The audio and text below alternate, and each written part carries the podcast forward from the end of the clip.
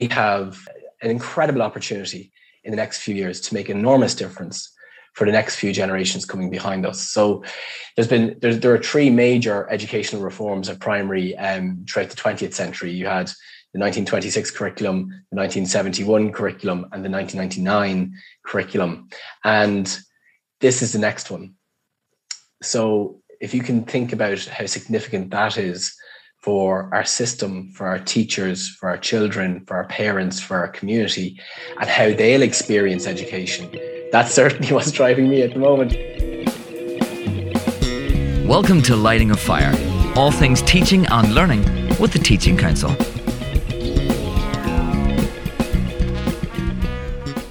Welcome to the Teaching Council's Lighting a Fire podcast, the podcast where we discuss all things teaching and learning with a diversity of voices. My name is Thomas O'Rourke, and I'm the Director and CEO of the Teaching Council here in Ireland. I'm delighted to welcome our guest for today's episode.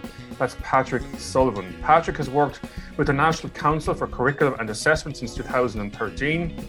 In his current role as Deputy Chief Executive Officer, he oversees developments in early childhood and primary education.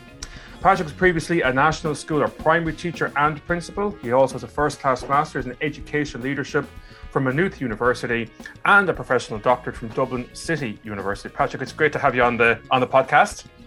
Oh, thanks, Tomas. Absolutely delighted. Brilliant, uh, Patrick. Uh, if you're familiar with the with the podcast series so far, you'll know we all start with the same question tell us the story of what school was like for you growing up, please. Well, um, I suppose having listened back to your podcast series and listening to it since it began, Tomas, really, I think there's a theme that runs through many um, people who've entered education, which is around role models. And for me, certainly, role models has been have been a huge impact, have currently a huge impact, and continue to have and have had um, an impact in terms of my educational experience. And I suppose taking it right back from the very beginning, in terms of my family and uh, my, my own mom is a she's a, a, retired primary school teacher and school leader she worked for many many years with the as a visiting teacher for the traveling community in the northeast of, of leinster and, and my father who's uh, not in education um, but who left education when he was 15 to pursue um, an apprenticeship as an electrician but who's absolutely a lifelong learner huge interest in geopolitics uh, reads everything, anything got to do with sport, politics, current affairs. Uh, Paddy Sullivan knows all about it, and that certainly lit a fire in terms of uh, in terms of my uh, education experience with, with, with my parents. I suppose one of the earliest memories um, for me, though, in terms of learning, is actually one to one learning, where I had a I had a, a delayed speech impediment uh, for a time, and um, again that supportive family going out and getting the support for me uh, with a speech therapist, working with that speech therapist. Her name was Cora, uh, and uh, working with her for uh, about six months, I think, um, when I was about four, four and a half. And I still remember the final day, and the word that I had to pronounce was traffic. And I managed to pronounce it, and she said, "Congratulations, that's that's us sort of completed, uh, or our, our time together is now ending." And my, my brother and my sister uh, walked into the room at that point, my older brother and sister, and uh, Cora uh, said, "Now, Patrick, would you like something? Uh, would you like to choose a, a, sweet or a toy or something like that after the session?" And Jill piped up and said, "No, no, he's fine. We have to get on. We have to move. out. We have to. We have to go home now." And and then she said, then she turned and said, "Now, Patrick, what are you doing this afternoon? Just trying to get a bit, a bit more conversation out of me before I depart." And my brother piped up, "Oh, we have to go to football. We have to do this. And we have to do X, Y, and Z."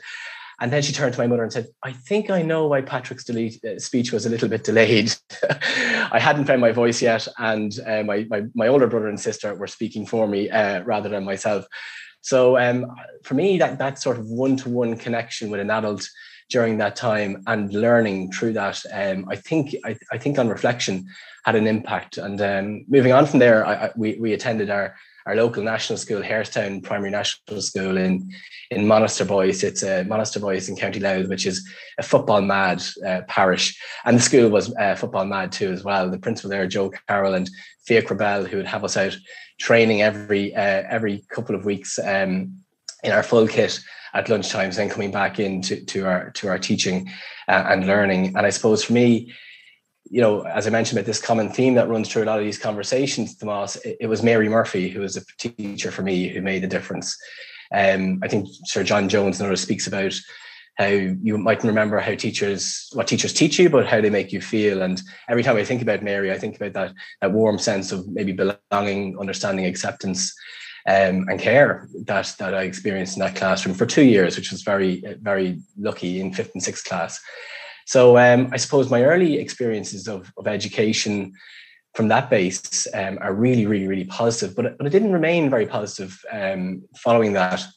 I suppose I leaving that that um, that school that Harestown National School and moving into the town in Drogheda to an all boys uh, single sex school and a very large one at that um, was a real challenge for me. It, was also um, very much um, sport orientated, so that that suited me down to the ground, and I I, I suppose I, I I, that that suited me. But in terms of progress and learning and academia, academics, and so on, I found it I found it increasingly challenging.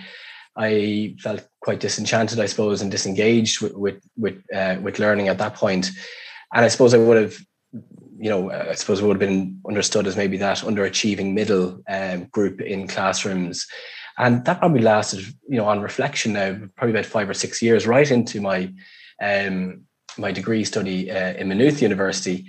Um, where I studied arts, uh, an, an, arts degree, uh, sociology and geography, which I absolutely loved and sociology in particular given me a great perspective on the world a uh, great understanding of social justice and our role and, and our positionality and also around sociology of education of course giving me a good grounding in that but it was um, it was just before Christmas break, and uh, in my first year in Maynooth, and I, I rang my mother and I said, "Listen, I, I know you're, you're not going to be happy, uh, but I won't be coming back after Christmas. Um, I, this just isn't working out for me.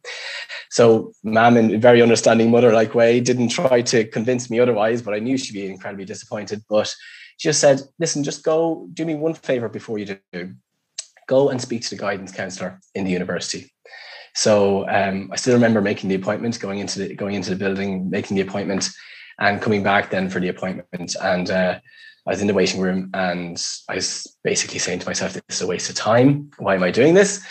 And this big, tall man, about six foot six, walks out with a big, long beard called Peter, and uh, and he walked the way he talked, uh, from what I remember, just you know, slow and methodical, very understanding. And we sat down, and he said, "So, tell me about why this is not working out for you in the university, and tell me about your time here so far." So I explained about the parties I was going to. I explained about the lectures I was missing and, you know, not really turning up for tutorials or doing my readings and so on. And he looked me square in the eye and he said, You have no right to be sitting here in front of me. You will only get out of this place what you put into it. And I suppose, Tomas, that was at the time, I mean, it wasn't the jolt I needed. I, I, felt at the time, it wasn't like a jolt. But looking back at it, um, I returned after in the new year I began to take my studies a little bit more seriously. I began to attend lectures, began to do my readings, began to speak to people in my peer group, not about going out and partying or that type of, thing, but about actually what we're what we're learning about, and actually began to enjoy listening to different perspectives on different things that we're that we're learning about and thinking through. And I suppose looking back on that message that he sent to me, that's something that's that's remained with me ever since particularly as I've gone on to further studies and and, be, and became a teacher uh, on, on foot of it. So I, I think there's um that's there, there's a few points I think in everybody's life where you kind of look back and go, that, I'm glad I didn't make that decision, and that was certainly one of them. Um, following on from that, I, I took a year out from from Maynooth and um, I began substitute teaching and that's where I really felt. That's where I really began to think. Actually, do you know what teaching is for me? Um, I oh, uh, oh sorry. You know, well, and look, there's about 10 different questions I could ask you based on that story alone so far. And I'm going to go back to about five of them. But before I do, and the, the, people might assume what the answer might be given your mother's professional background and so on, and even your father's love of learning. But given the remarkable pivot you found yourself in at Christmas or first year, the conversation you had with your man, you, you didn't go at that point. You saw the year out and you took a year out into the so what was it just a kind of a slide into the substitute teaching, Patrick, or was it a, a conscious reflection? You said, oh, okay, you know, uh, on balance, I feel that's where I want to go. Was it your mother's influence? Or was it something else that brought you to even that first tentative step into teaching? Yeah, it's funny, Tomas. It's only with the passing of time that you get to have a look back and think that actually this is probably more intentional than what I thought it was at the time. Because for me, it was a slide into it. It was the easy option, really, because I had the connections to draw on uh, in the local area of the schools that I knew, the principals that my mother knew, um, there was a substitute crisis at that time. There there's currently one now, so these things continue. Um, but in in in that, um, I suppose one of the things um, that I found myself doing was, was experiencing a range of schools and a range of children and lots of different groups of children very quickly. So within within three or four weeks, I mean, like numbers of classes and and schools that, that I was in, and really enjoying um, that sense of connection with the with, with, the with the with the pupils, getting to know some people on the staff, and the sort of uh, collegiality that I could see a lot across a lot of the schools. And look, you you feel a school as soon as you walk in the door, and you know you kind of get a sense of it. And I really understood what that meant at that point. I remember my, my, uncle is also a primary school principal, and I, I, think he was nearly paying some teachers to stay at home to give me some work to try to encourage. That's what I'm talking about that intentionality. And, and I think you were uh, lured in, Patrick. I remember I remember uh, really well that uh, you know Jerry entering my class while I was substitute teaching, and uh, and really just modeling for the next 45 minutes of teaching. This is how you teach. This you know these are the this is how you use your body language. This is how you speak. This is the eye contact you make. These are the types of things that you do. And um and really in the early days of my teaching in my teaching and actually progression onto principalship he was really uh, really supportive. And uh, one of the things he always told me was um you know first of all the school's school opens for the children not for the, not for the adults. So always bear that in mind. And first and foremost uh, be an empathetic uh, leader or teacher or whatever you end up being, but have that empathy oh, at the, the root empathy. of all that you do. Can like I mean, this is fascinating. There's a couple of of of, uh, clear threads that could follow. With probably two hours to do it. Um, because I know you went on to study become a teacher in the UK, if I'm not mistaken. So I want to come back to that part of the journey in a moment. But the one I wrote on lots of stuff as you were speaking, but the one I want to come back to, Patrick, is finding my voice because you speak about that you very very vividly the traffic word um the, the, the siblings crowding you out in terms of the voice and all the rest and and the, and the therapist pick up on that and there's another part as you say of the, you you reference the one-to-one with the speech therapist but again the guidance counselor and this diversity of support but what you reminded me of when you said that is uh, my again, you, you, talk about role models a lot, obviously, and I would agree with you. It is a, a theme in the podcast series, definitely, which would, shouldn't be a surprise in terms of teaching. One of hmm. mine in school was Louise Williamson, who's my English teacher uh, for the junior cert. Um, and I began visiting her towards the end of her life. She she passed away uh, far too early a couple of years ago, and she spoke very movingly about in her experience of teaching the great joy. And she was post primary, mind you, know, I know you're primary. So that more, she said very clearly, the magic of teaching when you help a student find their voice for the first time. And she says the best part is if you're there to witness it. Mm. So talk to me a bit about that. Given you started, you, you anchored your, your your story in that finding the voice space, obviously a particular meaning, but and given you talk about the diversity of schools, I know diversity and inclusion is another theme we might come back to later on the conversation. So people finding their voices, young and old, how, how much of an element has that been in your personal professional growth as an educator, even even when you are now, Patrick, as deputy CEO of the NCCA. Talk me about that, please. Yeah, Tomas. I, I think. I mean, look, I, have been incredibly lucky. I, have had a very supportive family and network, as you mentioned. Like my cultural capital being through the roof in terms of you know the profession I've chosen and the support I've had. And in doing that, I, I think what you what you mentioned there about voice and the impact that a teacher can have long after the actual teaching and learning in the classroom has and people finding reflecting on their experience with teachers and being able to speak with with, with their voice uh, in that supportive way. I mean one of the things as you were speaking that resonated with me was that teacher mary murphy um, who I who I mentioned earlier, and my voice at the time was actually through creative writing. She used to do an awful lot of creative writing, and that really helped bring out some expressive elements that um that in, in terms of work. I remember we, we used to be, I think the whole class used to have their kind of hoping to be chosen in terms of having their their essay written uh, read out and so on. But I, I came from a very settled, very um, I mean, it was a it was a farming community background. Like it wasn't like very materialistic or anything, but we always had what we needed for education, and that provided uh, very readily and without much fuss. But there's, as we all know, there are huge communities out there who don't, and the inequity that we've experienced, particularly through COVID, and and that being brought into the true light of day, um, people don't have a voice. You know, um, people feel like they've been disenfranchised and and disenchanted with their experience um, of education um, in, in, many quarters. And I mean, I was listening to my, Niall Muldoon, I think, in um, the, the Ombudsman for Children. I think it may have been the podcast, uh, Tomas, with yourself or, or conversation with yourself. And he spoke about, you know, these aren't hard to reach groups. We're the mm. ones who are mm. hard to reach.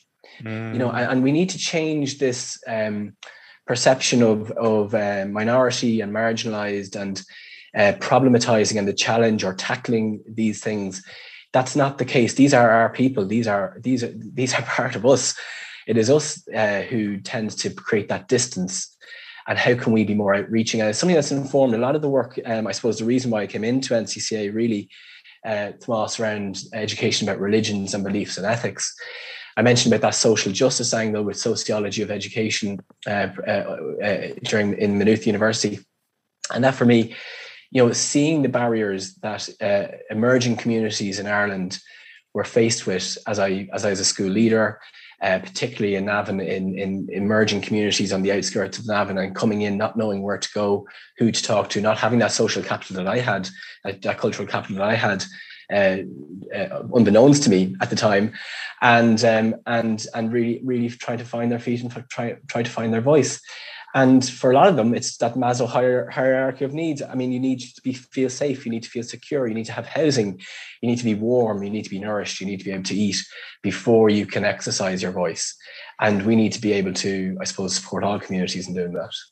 There's also the piece, and God, your brother and sister want to thank you for this podcast, Patrick. But that, that's, so apologies to them in advance. I've never met them now, but if I ever do meet them, I'll apologize again. But to take that story in, in, another way, in this thing of, I love your take on that phrase "hard to reach" because it is in danger of becoming a, a kind of an assumed cliche. They're mm. not hard to reach. Those schools are around the corner from other schools with, with different backgrounds and so on. But we, as systems leaders, something just shut up. Quite frankly, you know, to step back, and I know you and I've been working together, having discussion on the previous yeah. process. We'll come to that later on. but I, I want to, and on that note, just to double back a little bit, you, I think, if I heard you correctly, are you saying, and maybe I've got it wrong, and I, it's an interesting point, do we over problematize education? In other words, so that phrase of hard to reach and so on, do we, are we making it more complicated than it needs to be? These kind of what seem to be almost perennial intractable problems like disadvantage, inequity, etc., etc. Are we over problematizing the problems? You think, Patrick? I think that's really interesting. I, th- I think one of the things that strikes me about what you're saying there, Tomas, is something that actually, when, when you mentioned Beacons as well, happened at a Beacons event that we were at down in Ennistymon. And it was around inclusive education. And um, for people who don't know, I mean, Beacons is a is a, an incredible approach to consultation and engagement across a community, not just of a school, but of schools and communities. Um, and it has, you know, children, students, parents, teachers, school leaders, all in the mix there. And what's really interesting is you get to see each other's perspectives. You move slightly from where you've been, and you get to see each other with with fresh eyes. And we were we were in the midst of it in the Beacons event on inclusive education, and I tend to think I go to the depth of complexity on inclusive education as you're speaking there, at Tomas. And sometimes you just need to stay quiet and listen. And it was one of the students at the end of the second day, I think, who stood up and said something like, "You want to know about inclusive education? help me make friends. If you can help me make friends, then that's inclusive education and that feels inclusive for me. And gosh, me, it nearly hit me like a like, like a ton, like a ton of bricks. And I began thinking about okay, is that is that is that is that a is that a school level thing that needs to happen? You know that that more than a national thing. And then I started coming back from that saying no, we need to be able to put the philosophy, the structures, or the, the ideology, the, the direction of travel in place to make that easily achievable for teachers in schools on the ground with their children. And that can be quite difficult to do to us. If you think about, um, you know, the hurried classrooms that we have in primary at, at the moment, in particular, where, um, in my experience of primary anyway, where when I was teaching, it was, um, oh gosh, is that the time? Okay, close your maths books, folks. We're on to Irish now and ch- changing right probably in the middle of something that's going on and not having those that that that downtime that gap where children can actually relate to each other in the classroom, can actually have that conversation and that uh, th- those friendships formed um, or consolidated maybe. And um, I think there are things that we can do on a national level to support more of that in classrooms. I think schools do wonderful jobs in the current set of circumstances around this. But when that student spoke, I mean, that just can't fall on deaf ears. You need to you need to take take heed of it. I think what's there's a couple two things you're in particular, Patrick, as you speak. One is I know your your colleague Arlene uh, uses the phrase a lot. I can't remember who the author is. You probably will. The idea of the conducive landscape. Yeah. And the other thing is a teacher who was on an OECD webinar on the pandemic about six months ago, maybe four or five months ago.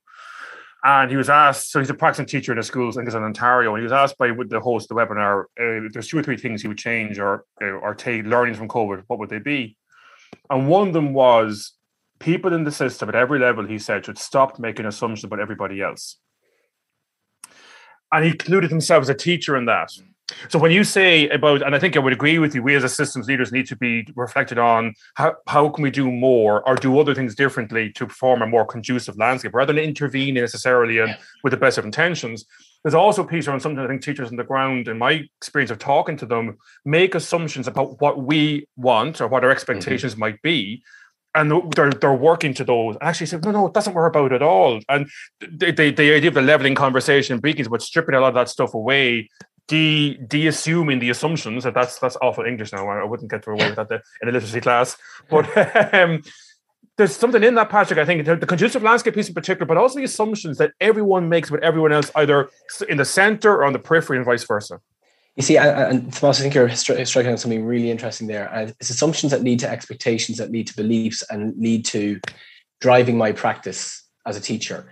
And what we've seen in um, some work that we've done on an interagency basis with um, NCCA, PDST, the NC, uh, NCSE, National Council for Special Education, and the Inspectorate and the Department, as well as working with a network of schools while we're working together. We were having these conversations, and for a lot of your primary school uh, teachers listening now, uh, having conversations about paperwork and planning and the drive and the emphasis on giving more paperwork and planning over the years that have accumulated and accumulated and accumulated, where teachers are literally doing 45 pages of, of paperwork per fortnight for their plans at primary in some cases. So that was that's unsustainable. And, and it adds to workload, it adds to stress as well. And the other bit that it, that, that, it, that it detracts from is actual engagement with the curriculum or thinking creative thinking about what we actually might do with the children um, if, if I have all of these grids and lines and stuff uh, to, to fill out. So um, it was really interesting in getting those groups together into, into a room and having those conversations and where somebody would say, well, I mean, I mean, I'm expected to do this. And, you know, an inspector say, from where um, and how? And how, how are you receiving that message? And then that, that being relayed back to the inspector about how that's being received and said, oh crikey, we have an issue here and we need to work together to, to try and solve this. So actually one of the outcomes of that work, uh, Tomas, it's been quite innovative, has been um, a guidance guidance material on preparation for teaching and learning that doesn't just focus on, on it doesn't focus on documentation, but focuses on the invisible preparation that teachers do all the time thinking they do while they're driving driving home from the school day, reflecting on what they've just done, or, or arriving into school and thinking about, gosh, you know what, Tomas really struggled with that piece there. I need to think about that. I need to I need to revisit that with him. And for the rest of the class, I might just move them on to the next little bit. Those types of think that type of invisible preparation that really in that, that that's just good teaching. That's just what teachers do. It's our, our colleague uh, you mentioned Arlene, but another colleague of ours, Jacqueline Fallon, um, who does an awful lot of work at early childhood as well as primary. But she speaks about teachers as as whales. It's it's not a very flattering comparison, but where uh, where uh, when you go whale watching and you see the great humpback whale coming up to take a breath and they go back down and the big fin comes up and flaps down on top of the water surface and everybody says wow wow that's amazing that's teaching the, the whale though is thinking I'm just I'm just a whale. This is just what I do. This is nothing special.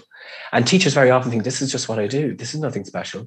But if you're in a really good teacher teacher's classroom and you're seeing that, that that amazing teaching and learning taking place, you can't help but stand back and go, "Wow!" So it's about, in some ways, it's about getting out of the way, and it's about listening, as you said, to to, uh, to communities and for us to stay a little bit quiet at times in relation to some things. Now, just going back to that teaching, that preparation work, that preparation for teaching and learning, um, it, it respects the invisible preparation, the visible preparation that actually happens in the classroom, the magic that happens in the classroom, and the changes that teachers make to their plan or to, to, to where they're going with the learning based on ch- child feedback, as well as a documented approach. There is mm. there is a need there is a need. But I used to have two sets of plans, Tomas. I used to have my my A4 sheet that was my meaningful plan on my on my refill pad or my teacher notebook or mm. diary, mm. and my 40 pages. Now the 40 pages were of no use to me when I was teaching. It's, this comes, I, I would segue from the whale metaphor into the uh, change management piece in the moment, which remind of, of the 40 pages versus the one page. I, I said it to HEA some years ago when they were doing a consultation on uh, the structure of IT. And I said the Irish democracy is one of the longest unbroken ones in Western Europe. The upside of that is unbroken democracy. The downside is what I call fragmentation and accretion, which mm. meant that we keep on adding to circulars, to rules, to regulations, to expectations.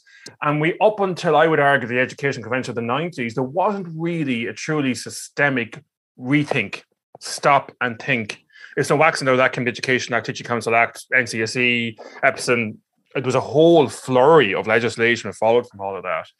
So that you to look back and say, actually, what all are we doing? And is it actually in tune what we originally started out with our original purpose?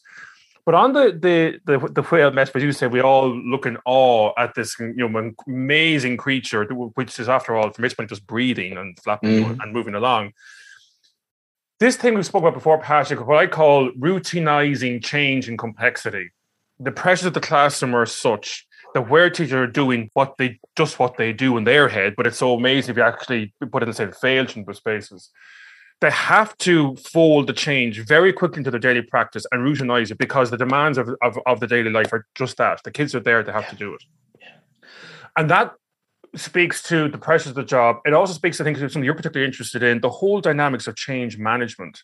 Mm. We we don't give ourselves a good rep in education in terms of change management. I'm not sure if it's fully deserved, but mm. what, what's your thoughts, given the metaphor, given that what we, we think is actually happening, that teachers are changing and adapting, but they fold it in so quickly, it just disappears in the cake mix like that, and you, you can't discern it anymore. What What's your take on our experience of change management and where we might what we might have learned from it so far? Do you think? Well, I, th- I think the first starting point for any change management in relation to education is what you what you're pointing to there, Tomas, which is the complexity at, of the classroom and of practice in classrooms. And without being in that cl- in, in, in a classroom with those 30 sets of eyeballs looking at you and realizing it's all on me here, um, it's very difficult to grasp. And uh, Dylan Williams would speak about learning to drive is a little bit like learning to teach where let's say you're fresh out of college and you, you get a brand new car, it's a manual car, and um, you you jump in and you begin to drive, and you're thinking about everything. You're thinking about the gear stick. You're thinking about the, the clutch, the accelerator, indicating, looking at mirrors.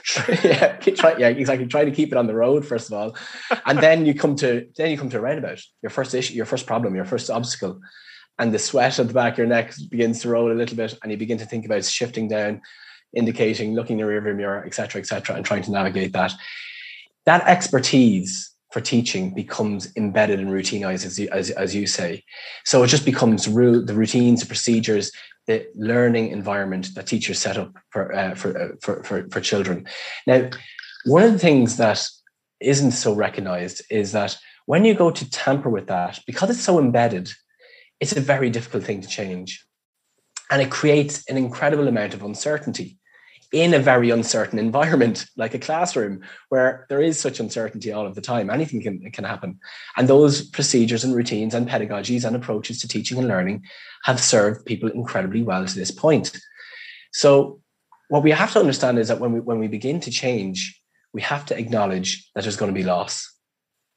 There's with every change process be it a positive or negative change process there is some sense of loss. It might be loss of the of the old times it might be it might might be through rose tinted glasses that we're thinking about it. It might be loss of um, it might be loss of, uh, for instance, I'm just thinking the biggest change in my life having kids, loss of time, loss of social life, loss of money. Ah, come on, Patrick, spare me now. I've, I've got four daughters. I've no sympathy for you. but would I change it? Would, would, I change it for the world? Absolutely not. And no, going no. going back to that teacher, maybe learning to drive.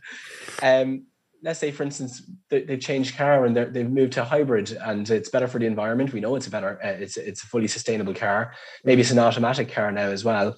And when they step into that car for the first time, there's serious uncertainty because where's the gear? Where's the gear stick? Or there's no gear stick. Okay. Um, how do I press? Is there a start button? Is it ignition? What exactly do I need to do here? And then it takes time to to become back to the same level of expertise, embedded expertise as you were before. So there's, there's actually a time of, of loss, and there's also a time of a time of where you're not going to be as good as you were um, when when when you used to have your old car and you used to be driving. But you'll get back there, and you, and, you, and it'll be better in the long run because you're saving the planet, you're you're, you're sustainable, and uh, and maybe it's a better driving experience for you as well as a teacher.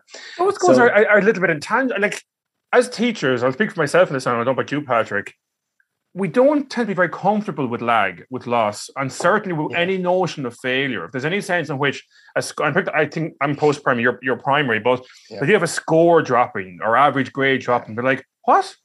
Uh, uh, uh, no, uh, we have a tried and trusted system. So spare me this lag, you know, uh, mumbo jumbo. I, I want to keep, keep, keep doing what I'm doing. So that it is, it's quite a challenge in terms of that. We know from experience a lot the changes are better down are working out for the better. Yeah. But as you say, there's a hard sell in the in the in the here and now when the immediate the thing in the review the thing in the windscreen, the thing in the review mirror is a short term loss or mm. a short term.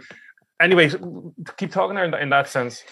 You know, I think I think for teachers it comes down to the commitment we feel to our students, mm. and, and and you don't want to you don't want any sense of regression or loss or, or or anything that would impact that, and that's that's that becomes then so so there has to be a very good reason to change so so you have to appeal, I think, to people's moral purpose here and where we're going, and give them the destination we're moving towards and that narrative of why we're moving in this direction. So I think I, so I think that's really important. But but I, I think also, I mean, other professions, for instance, Tomas, build in that lag time. They build in that um, they're honest about it. They, they are. They're very honest. So if you look at the medical profession, for instance, you know, surgeons when they're changing a, a procedure and their practice, they build in a mortality rate they're not going to be good, as good as they were. They understand that, and people actually will die. But the greater good is that this, in the long term, this procedure will continue to save lives above and beyond what we used to do. And that's so that's a that's a very difficult thing for me actually to, to understand. But as a teacher, I, I do understand that you know it's difficult for me to say, do you know what, for the next three months, for next year, as I get to grips with this change, it, I'm not going to be as good as I was. I'm going to be struggling here for a little while. And the other thing worth better reflecting on with your own life story and all of this, children don't live in a vacuum, right? So uh, where, where there's arguably where the surgeon is looking there's a single procedure, a single patient. They have a team of other professionals with them, but it's it, it they literally there, there's nowhere else to go. It's the table, the surgeon, and the procedure your life story tells a very powerful one where where the start where things line up properly. There are so many other relational supports in people's lives that can be tapped into perhaps enhanced or whatever you know, in terms of um, uncles aunts the community. I mean you talk about football man the GAA does connect people in different ways. And therefore it, it's almost like what i was talking you're talking about that sense of and all joking aside what, what could be described as lo- described as loss and grief for us as fathers is the evolution of life. It's okay. Yeah. So we don't go to nightclub anymore. we, we, don't go out to one o'clock in the morning at the drop of a hat like that anymore. Mm. We, have, we have to book it about two weeks in advance, book a babysitter and all the rest. God, you're lucky. Go on. well, my eldest, is, my eldest is 17 now, going on 18, so we're, we're really well sorted.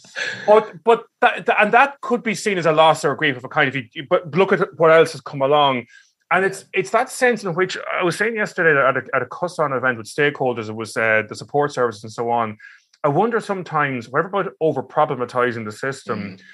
do we somehow very often inadvertently with our with our choice of language, particularly in the formal space, do we dehumanize education and overlook that for teachers, as you say, who are so emotionally mm. invested in their children, any there is an almost emotional, palpable sense of loss that arises we're saying this is this is a policy change or this is a, a practice change, yeah. and and they might even rationally go, okay, I can see this probably be better, but there's a short term loss that I'm distinctly uncomfortable with. And uh, when you uh, talked about in your in your elision into teaching, you know, you said in hindsight now I can see this and that, but leading up to that. But at the time, I wasn't aware of the intentionality. It reminds me of that cliche where they say life is lived forwards, but can only be understood in reverse. So, but that grief piece and that sense of what all do we value? Are we hmm. talking mm. about all that we value? I mean, in that sense of diversity and inclusion, we often assume it's about inclusion of people. Are we sufficiently inclusive of the whole story of education, in Patrick? And what more are we going to do to actually maybe widen the framework here? I think there's a, there's a few things that that um, that strike me as you speak through that, Thomas. One is I think it's movement on both sides. I think it's movement from the from the the national, the meso level, the support service level, teachers moving together and, and not set in opposition to each other. Uh, and that, that that can feel that's a very visceral, visceral feeling when you feel like something's being done to you. And uh, I get that. I, I get that in terms of how um, I think uh, teachers in classrooms see something arriving on their desk and say, "Well, where did this emerge from? And why was I told about it? And we haven't had a chance to talk about this." And it needs to be it needs to be kind of implemented yesterday, and that's a very difficult thing. And I, I think so. So I th- so I think there's a, but there's a couple of things that will help. I think in supporting that as well from from both from all, from all levels, which is play with your head up. It's, it's a football phrase, you know, you, you play with your head up, you scan the horizon, but you also look after the ball while you have it. So you need to look after the detail. You need to look after what's important in the game, which is the ball, and you have the ball. And you you need to you need to be able to respect that. You need to be able to uh, see see you, nurture that and look after that. Be it from my perspective in terms of inclusive consultation and engagement processes and curriculum design, or from a teacher's perspective, which is a child and the children in their class in their classroom. But you also need to play with your head up and look around and scan scan the scan the game, see the bigger see the game happening, and how you can then influence and impact on that game with the ball to the best of your ability.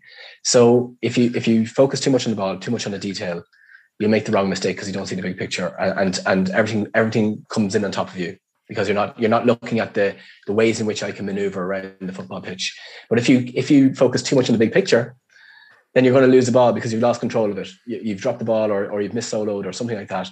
I think there's something there about keeping the big picture in mind while also focusing in on the detail and the everyday that that that, you, that needs to be looked after. And, and because mix, I, for some reason, when you said you just you described the image of the thirty pairs of eyes looking at you, that and, and, and, talking new language. Was like, holy god! And, and if you want to mix the metaphors, arguably teachers might say, you know, one football, we have 30 footballs in front of us when we're trying to teach class, right? So yeah. that that that piece of the community, and you spoke of your entry point at the NCCA being ethics and religious belief, and I think had a slightly wrong end of the stick in this one in terms of your particular take on or angle on it. But will you we have a couple of threads here together from if you don't mind it, no no pressure now. But the the idea of the community piece, mm. given the pressure that teachers are under, arguably because they don't have enough space and time to to engage with the community in a more ongoing sense. And maybe I think that I sense there's resonance between that point and your own particular area, of, uh, initial area of expertise and interest in the agency was ethics religious belief. And for the purpose of the audience, you might talk a bit about ERB, given I had a slight mis- misapprehension of it when we, when we were talking. So over to you, Patrick. No pressure. We put all that together. I think the community engagement piece is really interesting to us because I, I mean what, the, what, so so why did I get interested in ERB and ethics? This strange uh, hmm. conglomeration mm. of education about religions, beliefs, and ethics. Um, I suppose it went back to when I was when I was uh, I, I, was beginning the school in Ard Rí Community National School as a school leader. I was I was a, I was, was a I suppose a, Meath VEC in their wisdom appointed somebody with zero experience of school leadership, with tons of um, energy and enthusiasm and and I suppose drive to try. And when I, when we began the school, we had no kids, no uniform, no building, no policies, no anything. Um, but we had fantastic people. Uh, Peter Kieran's in Meath VEC, I mentioned role models earlier, and Christy Duffy in particular, who who supported me no end in getting that school up and running and it was it was true um, that outreach that I had to do as a new school leader to the new communities in Navan. You know, going to the halting sites in the traveling community, traveling out to the newly newly built um, housing estates from people coming from Dublin into Navan because they, they don't they didn't want to live in Navan, but but we can't afford houses in Dublin, so here we are. Um, and new communities emerging in those in those estates and in those networks and those people. And uh, as I mentioned earlier on, people looking around going, "Where do we go? Where do we go to school here? What do we do here?" Well, I had, I, I suppose, my, the way I saw my role as school leader was to outreach into those communities and give them the answer um, for Ard Rí Community National School as a potential uh, school for your child and, and a little support as well across uh, parents working with us through the school. So that's how I got interested in um, community engagement in particular, Tomas around i suppose everyone assumes i'm the religion guy when it yes, comes to yes, uh, yes, uh, education about religions and beliefs and ethics but but i suppose the community national school ethos um, was very centered around a multi-belief approach to education and which was inclusive of all faiths and and and beliefs and recognize the importance of those in young in children's lives and try to nurture those. Um, and there's been various evolutions of that uh, through the years. Uh, but when I was when I was a principal, that was to the core of what we were trying to do. So we were actually working with the NCCA for a short time on a piece of uh, on a program called Goodness Me, Goodness You, and I was part of the principal group feeding into that network and I could see I could see the NCCA in action. I could see how they were listening to us. I couldn't believe they were listening to us, uh, but they were, and they were taking what they what they were hearing and their expertise in curriculum development and education and knowing all they do about research and and children, and crafting this wonderful uh, this wonderful uh, creative uh, program for us um, in, in terms of community national schools. Um, and then then the position came up in NCCA for for uh, somebody working in ERB and ethics. Um, I had I, I, I was very interested at the time of the forum on patronage and pluralism. Obviously, as a community national schools were newly emerging uh, model of school. We were the first outside Dublin in Navan, and um, and so we we had I had a keen interest in everything that was happening in that space, and that's where the recommendation actually arose from John, the late great John Coolahan, um, making reference to the, the development of a, a, a, curriculum in ERB and ethics. Um, so something new for, for, for all Irish primary schools.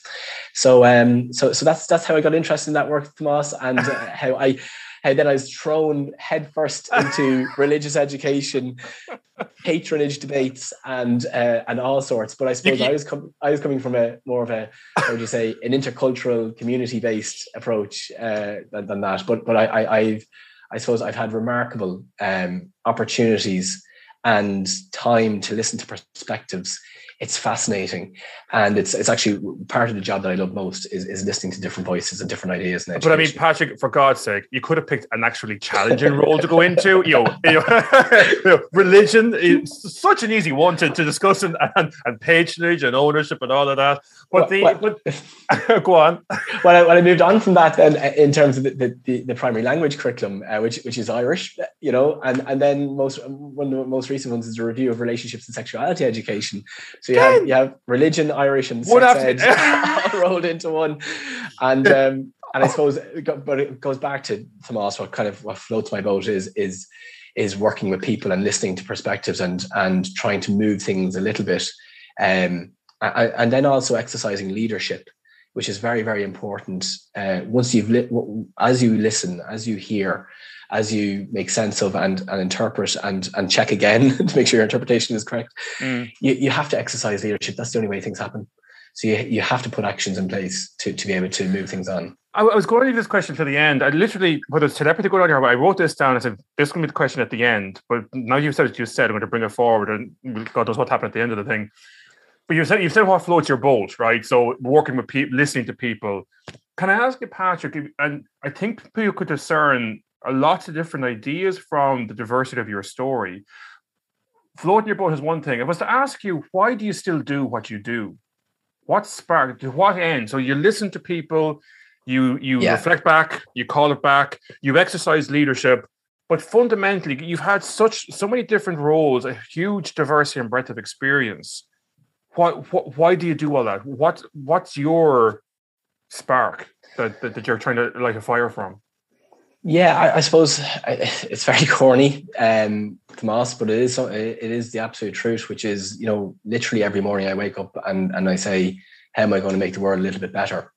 I just happen to do education, and I have a fundamental interest in child children and communities and making that a better place for everybody. Um, so that's that's sort of that's that's as, as corny as it gets. But how that actually so so what's motivating me right now in terms mm. of our work in NCCA is we have uh, an incredible opportunity in the next few years to make enormous difference for the next few generations coming behind us. So there's been there, there are three major educational reforms at primary um, throughout the 20th century. You had the 1926 curriculum, the 1971 curriculum, and the 1999 curriculum. And this is the next one. So if you can think about how significant that is for our system, for our teachers, for our children, for our parents, for our community, and how they'll experience education. That's certainly what's driving me at the moment. And the other piece is to think about, which I always, I, I just love this. Arlene, um, who's our CEO at NCCA, um, speaks about this quite a lot. Is you know, um, children born this year will go to school in 2025. They'll graduate and go into the workforce probably in 2040 and and live maybe into 2090s 20, 20, 20 or 2100 potentially. What type of world are they going to inhabit? What type of what type of world are they going to shape? How are we going to enable them to live and shape that world and make that world slightly better than it has been um, for, for us? And um, that's something so so i think that so having that purpose having that to, to, uh, to core is something that has been driving has been driving um, a lot of the work that I've been doing and, and motivation in that, in that regard. Um, I think one of the things that we need to do in that process um, is be that outreach organization, engage those communities in, in as inclusively as we can through consultation processes and make sure that the voices are represented because these are big decisions and they can't be taken by a national organization in Dublin or Portlaoise where we have our head offices it has to be across across the country and engaging with communities. So that's a big challenge for us, and it's something that uh, that we're intent on doing. Um, but it also maybe it's going back to that heads up football idea. We also need people to talk to us and, mm. to, and and to mm. see oh NCCA are having a consultation. I'm going to have my say. Oh gosh, I find curriculum overload is an issue. I'm going to I'm going to feed that back. I have an idea around digital te- technology in the curriculum here's what I learned during COVID. And I'm going to include that in my response to the consultations that NCC are having. But so it's, it's a bit of both. I would agree with you. I think probably the response you and I would get, though, and I think Beacons is a way of looking of addressing this underlying concern. When you look at you talk about the interagency approach earlier on, and you would probably even a subset of the agency system. There's lots of organisations like Teaching Council and NCCA yeah. all want to have conversations with the same school, the same teachers. Now, Beacons obviously offers a framework which the school will be saying, or the schools actually will talk to you when we're good and ready, or we, you know, we, yeah, we try and you know, yeah. organize priorities. To jump it back, what I jotted down here uh, in terms of basic numeracy, going by your history lesson on the curriculum there, the pace of change is definitely accelerating. There's a 50 year gap initially, then roughly 30 years, then less than 20 years. If, if you trace the, the, genesis of the primary languages curriculum, it's been less than 20 years yeah. the 99 yeah. curriculum to the beginning of this curricular consultation. And I drew a spiral going in itself, actually. I was doing kind of faster. A visual when, thinker. And, and, the, and the better word piece really catches my because I'm like you, you know, my, my, my kind of life purpose would be similarly corny and similarly succinct. And given your narrative around ERB and your own personal journey, why Jonathan was the climate change piece, because arguably, if I understand your your worldview correctly, Patrick, you struck the NCC, but you in particular as a person are coming at this that every life of Brian, we're all individuals, right? So, so yes, so, we're all individuals. There's, there's no Star Wars references, Patrick, unfortunately, no, no, but I'm doing life of Brian, doing life of Brian. So we're, we're all individuals. Therefore, yes, I may happen to be uh, identified as a Catholic, let's say, for argument's sake. I happen to be white, middle aged, middle class in a Western suburban estate, whatever. But I don't go around carrying those hats explicitly, and I don't mm. turn off one part of my identity and turn on the other like a robot from one end of the day to the other. So that your inclusive, uh, integrative is that a word or integration mm. approach of ERB? Look at climate change. Like it's it, it it's such a massive problem. It calls on this massive multidisciplinarity, which I, I would submit, and maybe that's the point I'm asking to respond to, because I don't know a question. I'm, I don't know what question I'm asking here. But for post prime, it might be more of a challenge because I did my primary degree first, did a HDip, it was mm. history and Irish. I would be registered as a, my rules of registration will say history and Irish in the register. And yet we need more, it seems, interdisciplinarity, more fluidity, more creativity, drawing on, as Andy Hargreaves would say, interdisciplinarity actually respects disciplinarity. It doesn't yeah. counter it. Mm-hmm. From a primary perspective, Patrick, and given that you, you have oversight not just primary actually, but early childhood and primary yeah. in the NCCA, talk to me a bit about that kind of journey towards integration of you know yeah. an inclusion of identity and then complexity of problems but how we actually manage that in a finite education system. Again no pressure. Well to take you take you back where you started with the history lesson. I think i think the rate of change has increased and so has the rate of change in society. So so we need to look again at at developments and how things work in the world. Is our curriculum working uh, right now for, for all communities and for all children? And what's changed and how, and how can we make it, how can we improve it? So I think that's something to bear in mind. And, and you're right to point to these. I mean, we've been dealing with COVID for the last couple of last 18 months or so. Climate change is not going away, and that's the emergency, and that's the crisis that we're all facing into.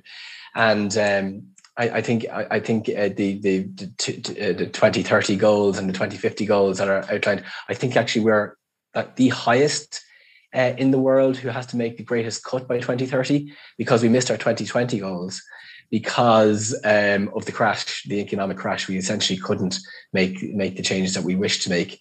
I remember that being reported at the time and kind of saying, you know, that's understandable, you know, because as you say, it affects me you know, and, and the economic crash happened to me in my communities. And I can understand that, but we haven't made that change that needs to make that's that's needed to be made. So all of a sudden we have these huge targets by 2030 um, to, uh, to, to work towards. And I think what you're speaking there about education, and particularly around education for sustainable development, uh, we've actually just undertaken a piece of work um, which will be published now in the coming months, which audits um, our current curriculum for education about sustainable development. And what it's actually found is that there's fantastic connections in the early childhood space with the Aistear uh, curriculum framework through well-being, identity and belonging, communicating and thinking and exploring the four themes of Aistear. They already have inbuilt um, approaches to education for sustainability that can be that can be um, enhanced and drawn upon and and furthered. So we're looking at that, and we're currently updating Aistear. We're in the process of updating Aistear um, for the next for the next three years, which will and ESD Education for Sustainable Development is right at the top of the list, as is inclusion and diversity, as you can imagine. Um, but in terms of, and in terms of the primary curriculum, uh, and and looking towards post primary, more has to be done in terms of in, in terms of the learning around ESD in, in those uh, in those sectors. There are strong. I mean, if you look at geography and and um, the environment and the world around us, um, and SPHE in terms of your ethical and your your value base, and and um, that can that can really support um, an understanding. But at this point in time, I mean, you know, a, a, greater emphasis on ESD across primary and post primary is really, really necessary if we are to make if we are to be realistic about what we can do, and if we are to make make a difference. So education is only one part of the puzzle, of course, mm. uh, in terms of all of that, and teachers mm. won't and can't do it all. Um, but certainly, we need to be able to put the structure and the framework in place that will allow that teaching to take place um, uh, uh in the years ahead. But arguably as well, Patrick, all of that, but plus doubling back to our earlier thread mm. of communities that it was Fionnuala Waldron said in the podcast with Sean Delaney, I think a couple of years ago, um, you know, the traditional, uh, let's say, 19th century view of children education was you were moving them through a machine and to prepare them for the end point. Whereas, the, and especially with the constitutional amendment here in Ireland, now they are actually citizens in their own right in the here and now. As you know from the Greta Thunberg movement alone, they are really activating that voice. So yes, we've so much kind of maybe internal renovation to do in our education house, but we want to allow for connecting points with the local communities, even mm. you know that, that whole that, that, I think I'm very talking with your sorry your father with the geopolitics. Yeah. There's there's I was also man Tip O'Neill said all politics are local. You know, there's, there's, the local, yeah, there's, the, yeah. there's the local geopolitics and there's the national and the and uh, uh, uh, uh and the international. Patrick, we're coming to the last few minutes, believe it or not. I have about 20 other questions I could ask. And so I, I, I don't know where I'm going to go. I, I, Tomas, can I just come in on a point that you're, that yes. you're touching on there for a moment? Because you, you mentioned voice earlier. And mm. I, I, spoke about my, my, own personal experience of voice. I spoke about community voice, but, but we haven't spoken about child voice just yet. Shoot. And, and you've mentioned that, you know, we're a democracy, children have rights, children are full citizens in our in our schools in our in our communities and that has an impact in terms of how we look at curriculum and in how we look at how we teach and learn so you know the the old i suppose idea of curriculum as something that is imparted to children something that is done to children and we spoke about how how versatile that that sense is of being something being done to you and that's maybe where Fionnuala is coming from with her with her um, mm. industrialization model mm. um, if you're living in a 21st century uh, democratic society and you want active citizens who are conscientious about education for sustainable development, for instance, or climate change or, or other aspects, uh, world crises, you can teach them in very direct ways and, and you can instruct and uh, impart all, all of your knowledge to that child uh, as you see it uh, in your role. But it's highly unlikely that that will result in an active citizen who's conscientious and who can actually make a change in the world. If you want that um, outcome for children, you need to engage with their voice. They need to be heard and listened to, and it has to happen in the classroom. If it's not happening in the classroom, it's really not happening. So that comes down to the choices that are open to children in the classroom, the types of learning that they like to engage with, the ways in which they like to engage with it. Of course, a very active and facilitative role by a teacher. And of course, a repertoire of pedagogies are incredibly important in any teaching and learning. But certainly that child voice piece has to be one of the emphases in the years ahead in our teaching and learning. If we want, as I say, that conscientious, active citizen um, who's going to make our world a little bit better and shape their world in the years ahead. Going to offer a slight reflection and response because you know my, my, my older daughters are post primary, so obviously by way of your qualification and your areas, you speak of children, so I would have yeah. add young people to the equation. Yeah, and it strikes me as odd that very often the codes of conduct for post primary, just as they're beginning to, I suppose, grow physically, grow mentally, all that challenges. But there's a, an, there seems to be often an assumption we must lock down harder. Now I know young mm. people can get up to all sorts of crazy stuff. Yeah. We, we, we were in college too, Patrick, because we as, we we, we all went to, back there.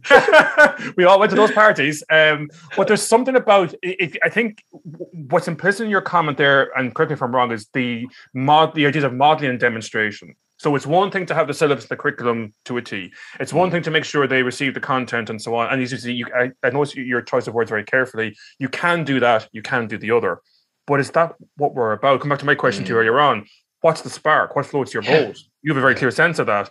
So do teachers actually in some of the school communities. But I very often want, and I often ask this question of teachers in some of my the workshops that I run. Go back to that moment in your life when you said, "I you know, first said I want to be a teacher." Think of what drove, brought you to that moment. Mm, mm. Look at where you're at now and how you're teaching. So, and do you think you're still where you wanted to be? And if you're not, where where where where, where, are you going? And on that note, as I said, we could go on another half hour, an hour more, Patrick. But what I wrote down when you were describing to me your journey through school, and, and you know, and could have a whole podcast on that alone. But I'd really love to go into that a bit more, but we, won't, we, we haven't got time. And you had, you know, fairly not a great experience in the first year in college and so on. Um, so it seemed to me there's quite a long period of time whereby, for someone who's reached such a senior position in a national education body, your education experience in post primary and early part and third level was was interesting, shall we say? Mm. And Martin Hayes, the fiddler, tells a story whereby he seemed to have a similar type of journey whereby he always knew what he wanted to do, but he found himself in a space where what he was doing was totally counter to what he professed to, to, to want to yeah. do. And he got to a point. It's in his his his book that's coming out shortly, apparently, whereby in after uh, preparing for a gig with a friend in, in New, New York, the friend sent something to him in such a dismissive way that Martin Hayes smashed his fiddle over his head. Right, and this was his epiphany. He he he ran yeah, out of the place. That was it for him. Yeah, he jumped, he jumped in a taxi. He said, "I can't be there again," and he put himself on a whole new life path. You didn't have a, a fiddle smashing moment, thankfully, uh, or not that, you, that, that, that that we're aware of. But you came to that point in the first year in college, whereby you wanted to you you public dropping out. You didn't. You mm. you then went for the Euros. mm. If you were to go back to Patrick Sullivan whatever age you were in first year in college, having lived the life you've lived so far, what would you say to him? I probably wouldn't say anything that's too far wide of the mark of what Peter said to me that day in Maynooth, the, the counsellor I went to see, which was you have no right to be here if you're not going to put in what you want to get out. So find out what you want to get out of it and then make the effort. But I, Tomas, as you speak there, I mean, I've been incredibly, I, I have all the cultural capital, as I mentioned earlier on, to, to so you, you mentioned about maybe acceleration process, pro- progress following that. But it, it's it's because I've I've I've had the connections, I've had the education, I've had the background, I've had the language to be able to to be able to do to be able to succeed in my in this particular profession at the minute. And not succeed but just just to just to advance enjoy, a little bit enjoy exactly. And it does also come i, I mean one of the one, another, another maybe epiphany moment for me was was returning to university uh, returning to study while being a school leader uh, back in Maynooth um, with, the with the school leadership uh, masters. And that's the title of this podcast is lighting a fire. And you know that that was certainly nourished during those times as, as an adult returning. That motivation is there that purpose is there that understanding of why i'm doing this is there. So you will put well i, I certainly found i would put in what i into that what i wanted to get out of it. And i continue that on in terms of my my, my studies at doctorate level i think that's probably something that um uh, so so i suppose anybody uh, younger Patrick Sullivan might might have felt entitled, might have felt like this cannot happen in front of me, and I can just cruise through. But I think that message that Peter told me in Maynooth that day um, really, really has uh, has had a big lasting impact impact um, in terms of in terms of what I want to get out of my uh, career, my profession, and, and life generally. Yeah. I, am going to sum up, if I may, and be so bold to, to finish it off. But we started with you talking about finding your voice, and going back to that moment with the, with the guidance counselor and him saying, you know, you, you, the implication of his advice to you was, well, you must know what you want to do. You must find out what you want to do. So it seems to me, even to a conversation like this, Patrick, uh, I have the privilege of hosting these type of conversations and and and and, and buzzing off them in the way that you you find out new things. You seem to epitomize in so many ways the idea of yes, finding out what you want to do by means of finding your voice in relationship with others so yeah, why conversation? Yeah. Like, I my best John. I can't remember all the hallmarks of a great conversation according to John O'Donohue, but one of them is where you find yourself saying things you never knew you never That's knew. Right. Yeah, and so that the boy that I, we had we didn't get to half the topics we planned to get to. But we had, I, I'd like to think we had a great conversation. I think we did anyway. Much of the audience will think, but, but, but that sense of therefore the, the ARB, the community, the inclusion, the diversity is all about people finding their voice, in relationship with each other and drawing things out of each other that's the root of education obviously that they hardly were aware were there in the first place and and it's you speak very movingly if i may say of and I, that's i think my tripwire as well in a good way you want to extend those opportunities to others that you had and others didn't. So you look back in your life and you see all the personal support, the family support, the community support, the sports support, the leadership support, the HEI support, the guides, etc., etc., etc and here's where you are right now. And there are others you, we can see it, and you've talked to those people throughout your career of they did. It's not in any way, but like they didn't have those opportunities, didn't have that capital, but you're mm. working every way you can where you are now. Uh, but God, where to go from here to try and extend those opportunities, and that's that's really inspirational. So so thank you. Well, I, I have nothing further to add to that um, Tomas. Uh, but just to say that I actually wasn't going to speak about. It's first time I've spoken about that that delay in speech. So maybe that's something tells you something about the conversation we had today. So thank you very much. Wow. Okay, Patrick. I, I, I thank you. That that's that's um that's that's that that that that has done what most people fail in doing is make me speechless. so, we both have we both lost our voice, so that's definitely the conclusion of the podcast. Lose our voice to fight it again. So that's been an incredible experience. I want to say thank you to Patrick for for going to part of the podcast, for talking so openly and so honestly. And I believe in me, Patrick, if it has half the effect on this as it had on me, that that would be well worth telling that story if, if, if for the first time. So I want to really, really thank you for that. Uh, I thank all our listeners continue to tune into the podcast. As always, if you've enjoyed this episode, please share the link with friends. Don't forget to subscribe to the podcast in the usual way. You can find us on all major podcast channels. If you have any comments or thoughts on this episode, you can find us on Twitter at Teaching Council, all one word, or email us directly at communications at teachingcouncil.ie. It's an darling, Thanks everyone for listening.